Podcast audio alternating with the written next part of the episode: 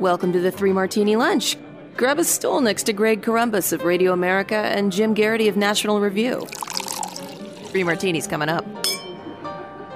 It is Thursday on the Three Martini Lunch, and we're so glad that you are with us. Rob Long, contributing editor at National Review Online, is in for Jim Geraghty today. Rob is also the co founder of Ricochet and co host of the Glop and Ricochet podcasts. Our sponsor today is Boll and Branch, really fantastic sheets bollandbranch.com. We actually have a good martini today. We have good, bad, and crazy. So, I mean, I think just having a good martini, Rob, is almost a good martini in and of itself these days. I think you're right. I mean, it's a sort of a way. We should just cancel Friday and just call this Friday because you don't. We're not going to have two good ones in a row. It seems unlikely. But uh, before we get into the good, bad, and crazy martinis, today is July 23rd. And sadly, in 2020, that means it's opening day for Major League Baseball. And for those who've been starved for live sports, it's an exciting day. For those who love baseball, it's an exciting day. But, Rob, on a political sense, great satire from the Washington Free Beacon today, taking aim at your defending world champion, Washington Nationals, for violating all the woke rules. Now, these are rules that have since come into play since the Nationals won the World Series back in October. But uh, let, us let's, let's just look at the problems here. He talks about how they have the racing presidents game that's in the middle of the fourth inning. I assume they're still going to do that with no fans in the seats, but who knows? And so it's uh, Washington, Jefferson, Lincoln, and Teddy Roosevelt, and I think they've added William Howard Taft full time. He's not on Mount Rushmore, but uh, obviously the other four are thoroughly problematic. So the Washington yeah, no, no room for him on Mount Rushmore, to be fair. well, no, I don't. I'm not sure there is a mountain big enough to include Taft. But uh, and then also, of course, the mascot, if you've been to the Nationals games, is an eagle. And as we all know from USA Today, uh, since Trump has some campaign gear with an eagle, that it's really reminiscent of the Nazi era. And what the Free Beacon didn't get into is that the name Nationals itself could be used to fuel nationalism. So I mean, they're just violating everything here as they start the new season, Rob first of all, it's kind of weird. Again, we have to remind ourselves we're the end of July and we're talking about, oh, they're beginning the baseball season. Where does it end, really? Because you can, once you add Eagles into it, you're going to have to add all sorts of things. Stars. Why not stars? I mean, we have a bunch of stars on our flag. I'm sure that that's a symbol of something terrible. And stripes sounds, you know, like prison. I mean, I don't know. You can keep, keep going. The good news, of course, is like, um, as always, the business of sports, right? So uh, the first triple header of the season Saturday. Nine hours of games on Saturday, um, and apparently, according to Fox, the um, no, there are no ads. So uh, there'll be plenty plenty of ad breaks in all these games.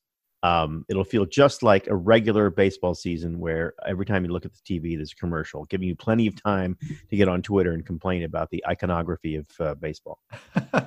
well, stars is clearly a problem, Rob, because there were stars yeah. on the Confederate flag. So yes, yeah, and there's I mean, and and uh, there's, uh, there's probably something weirder, like like the stars are uh, you know in the sky and they've been colonized and turned into uh, you know they, they are actual suns of other areas, other solar systems, and we've just turned them into little mythic stories we tell each other. So there's all there's all sorts of like problematic areas that we haven't even discovered problematic yet. I really hope that people don't jump on these things. We're just having fun with it, obviously, but uh, you just never know anymore. I mean, there's moves to get rid of the Texas Rangers mascot. The Cleveland Indians is still under right review, which means they're probably going to change it. Well, they the mascot itself is kind of a bad idea, right? The, having a mascot, having this often it's either a, a, figure, but it's a, it's also an animal that is often you know encaged and enslaved to you know, caper around and make the people cheer for their home team. So um, now that I really think about it, there should be no mascots at all, and no cheering. And the good thing is that there, there's no uh, there are no spectators in any of these games, which is good because, as you know, spectators have this kind of unruly enthusiasm, so reminiscent of Nuremberg. There you go. How about and, that? And they boo, which hurts people's self-esteem. So anyway, right. we should stop. Right. We're gonna get we're gonna give the crazy people too many good uh, bad ideas here. So let's let's get on to uh, uh, bashing the Chinese Communist Party here. So uh, the good martini is that the U.S. has uh, discovered some nefarious activity from the Chinese in Houston, and they're ordering the consulate closed.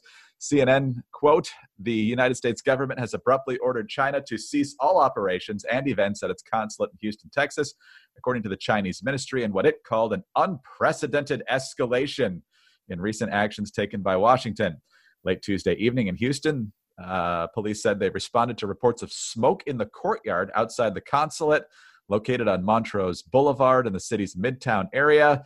Local media shared video of what appeared to be officials inside the compound burning documents. Uh, State Department spokeswoman Morgan Ortagus said the consulate was directed to close in order to protect American intellectual property and Americans' private information, but did not immediately provide additional details of what prompted the closure. The consulate has been given 72 hours to close. And so, Rob, if there's anything we know about the Chinese, it's that they would never spy and they would never steal our uh, sensitive copyrighted information. Um, so, what's the impact of this? Is this is this good? I think it's good that the that the Trump administration is you know making it known and making it known publicly that it's onto the Chinese and, and exposing once again how the Chinese is doing nefarious yeah. things and if you throw that on top of uh, all their deception about the coronavirus and so forth it's part of an ongoing narrative and obviously uh, trump's going to be roundly condemned in some way for this by the media but uh, what's your take? Well i think it's true. I mean uh, the weird thing is that everybody agrees that they do it. Everyone has complained that they do it. Every president i think since they started doing it has complained about it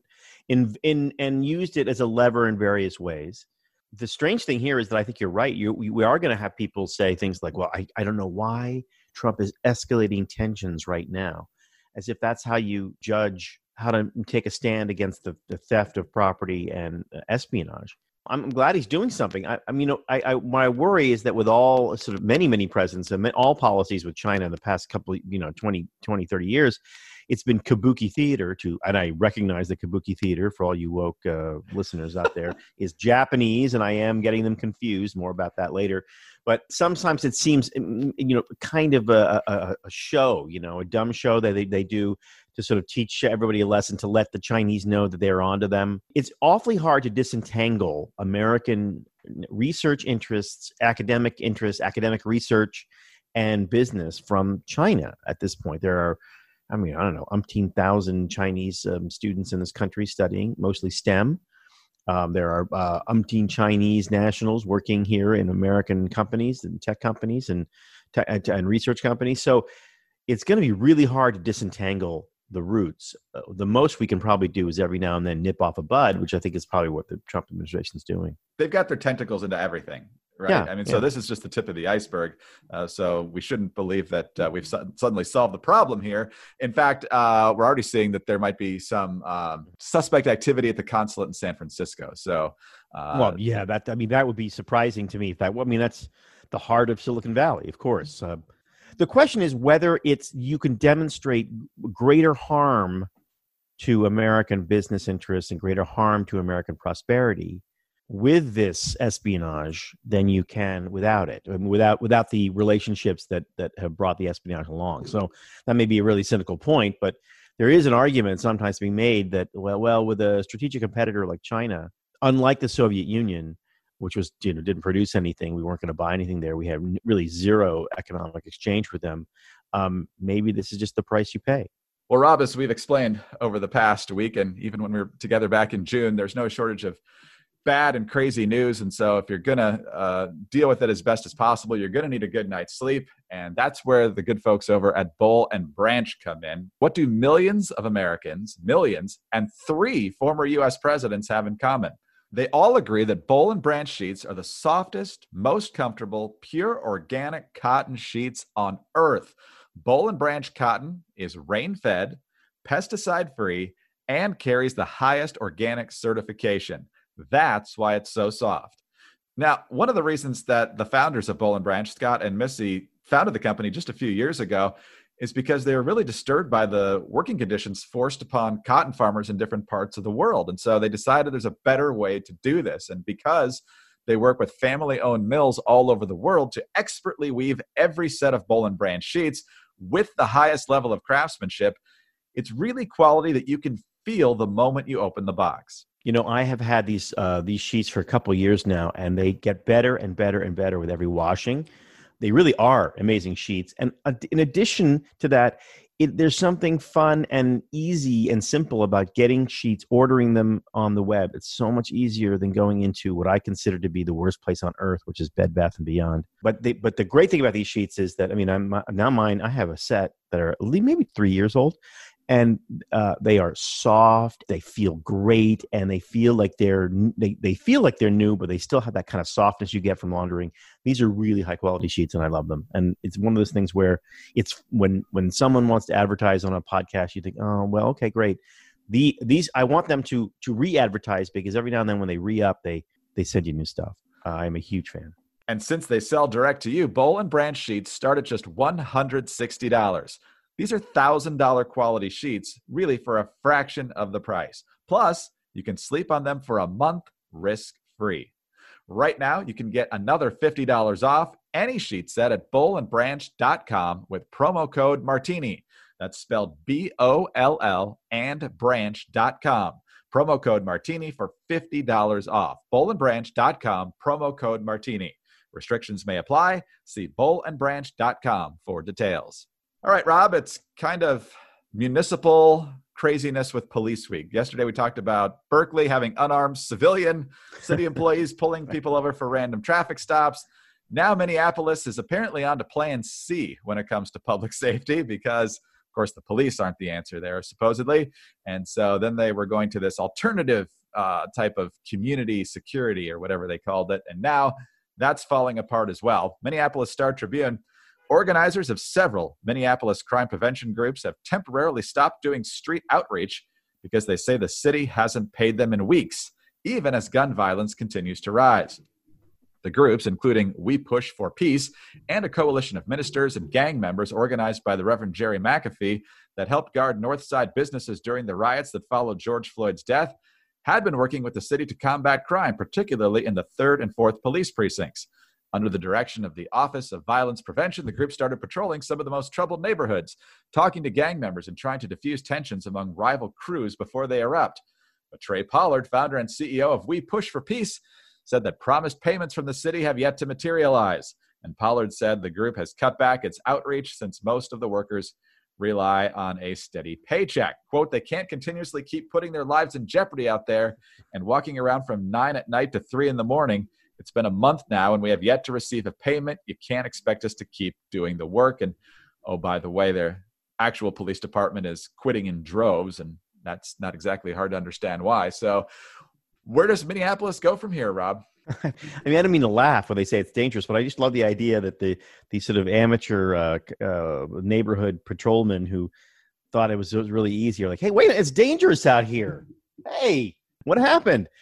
All of these experiments are the, the cycle now is so tight because it was, you know it was a week ago two weeks ago that they were screaming defund the police and everybody had these great ideas. This is how you can do it this is how you can do it and two weeks later we're suddenly we're discovering that there are cracks in the in the uh, in the resolve.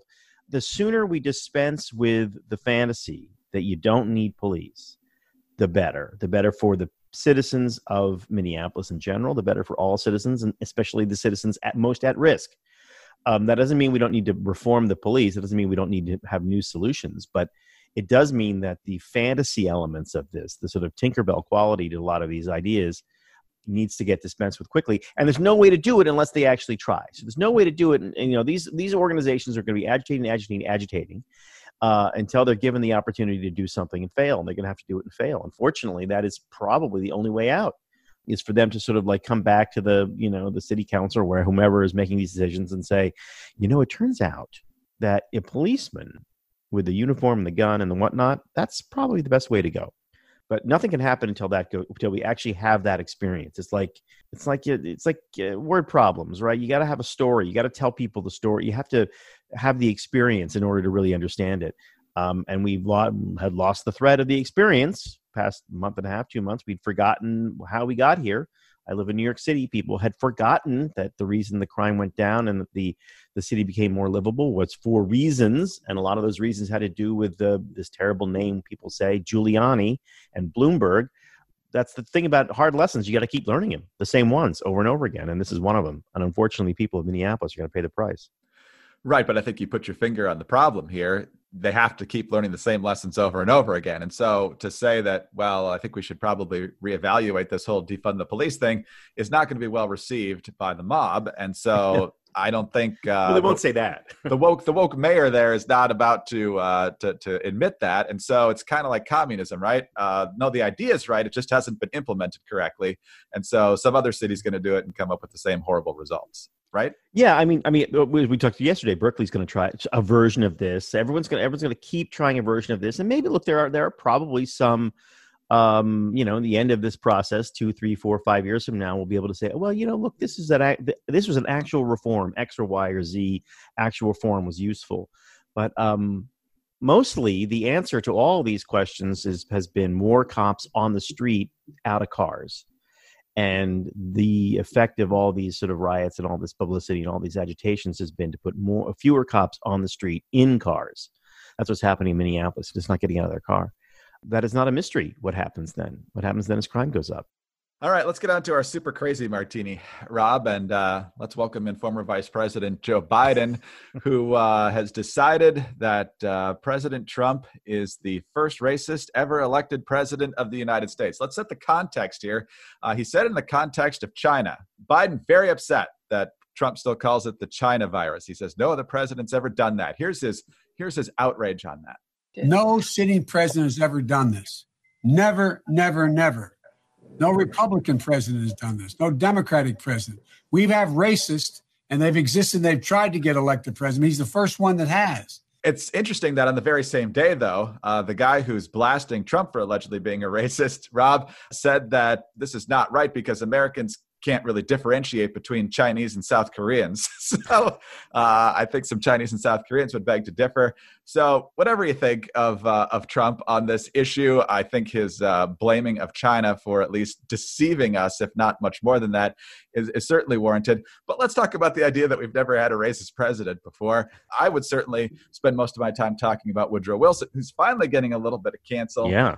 At Princeton, but I mean, this is a guy who resegregated elements of the federal government, who screened Birth of a Nation at the White House. I believe the first movie ever screened at the White House. Right, so that's nothing right. that, that's something that can never be changed. And just a guy who was horrible in, in, in, so many different ways, particularly on these issues. I think he's the worst president we've ever had for a variety of reasons, some of which are unrelated to race. Joe Biden has distinguished himself with uh, clumsy comments before, but uh, his complete misunderstanding of history, I don't know, he's trying to appease here, but uh, wow, yeah, it's weird. It's like it's as if Joe Biden just was sitting around one day and thought, "Hey, wait a minute, I'm a crazy old man too. Why is the other crazy old man getting all the attention?" and he thought he'd say something stupid and crazy. Um, you know, it, the Joe Biden strategy is has been really flawless, which is to shut up. That is a very good strategy. It's a good strategy for all of us in life. You know, just shutting up is almost always the right thing to do. And even if it's the wrong thing to do, shutting up is an easy thing to fix. You just start talking uh, if, if it turns out you, you need to talk.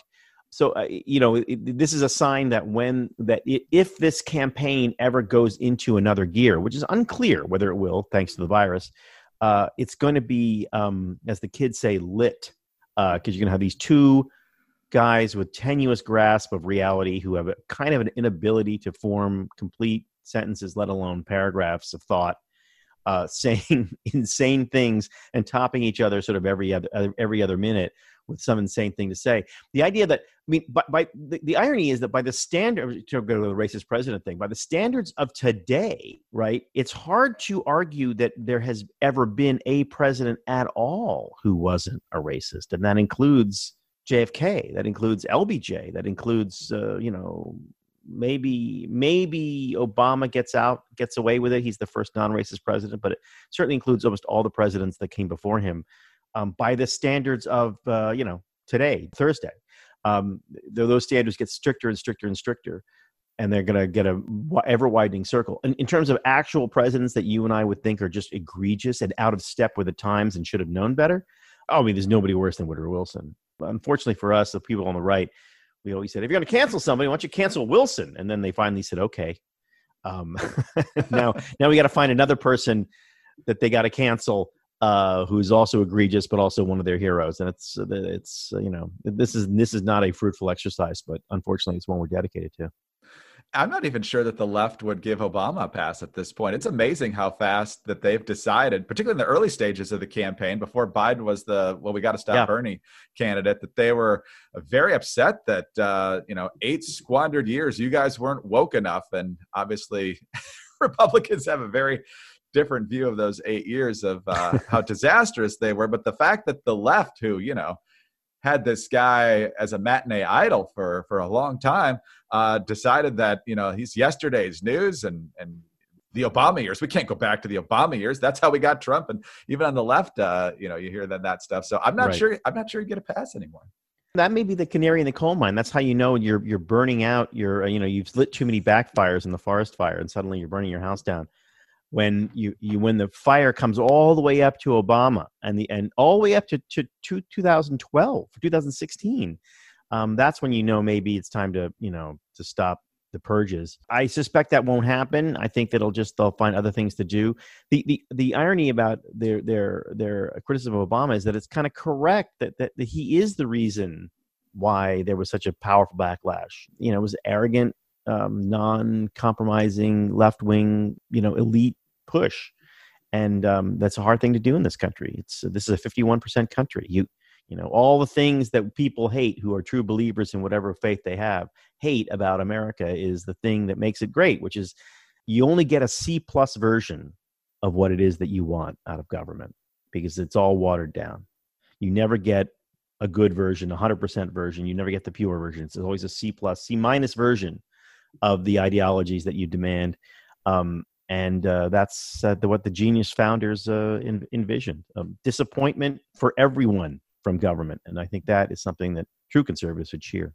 All right. Well, let's finish where we started, Rob. Uh, which oppressed mascot are you cheering for over the next 60 games? I don't know. That's a really good question. I now I'm completely confused. Well, I've just, I, you know, I moved, so I have a, uh, you know, I have all these like competing problems. But I was uh, born in Baltimore, so I'm, I've been an Orioles fan forever. I spent a long time in New England, so I'm also kind of a Red Sox fan. Although, you know, being a Red Sox fan these days doesn't have quite the drama that it did for me growing up. So I got to look at the paper and try to decide. I got to put some money down. The, the, truth is, it's I, I don't really know I'm rooting for until I put some money down on it. I know they're all uh, uh problematic. Just just scan scan the standings for the least uh, the least uh, problematic mascot and, and, go with that if you're if you if you don't already have one. Um, I know keeping small bears in cages is is truly horrific, but uh, the Chicago Cubs are, are where I'm at. So yeah, Chicago Cubs you could it's problematic. Red Sox isn't because the Red Sox you know implies kind of like gay friendly, very LGBT plus with the Red Sox. Um, and then Orioles, what's wrong with an Oriole? It just flies around. Rob, thanks so much for uh, helping out this week. We will talk to you down the road. Great. I'm here. Rob Long, contributing editor at National Review Online. He is also the co founder of Ricochet and the co host of the Glop and Ricochet podcasts. I'm Greg Corombos of Radio America. Don't forget our friends over at Boll and Branch, really good sheets, and you can get an extra $50 off any sheet set at bollandbranch.com with the promo code Martini. Please subscribe to the Three Martini Lunch. Leave us a kind review with five stars, please. Also, you can get us on those home devices. All you have to say is play Three Martini Lunch podcast. And most importantly, please join us on Friday for the next Three Martini Lunch.